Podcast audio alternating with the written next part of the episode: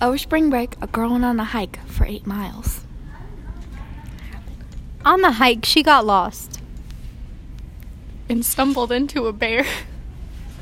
The bear ate her. Okay, so he actually didn't even eat her. He just like bit off her arm, and now she's like stranded with no arm. next to a river. She jumped in the river.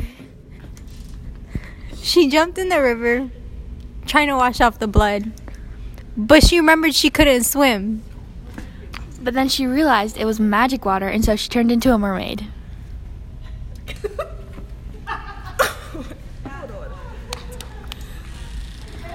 Okay, so when she turned into a mermaid, her arm came back magically. And she swam into the sunset. And she lived happily ever after.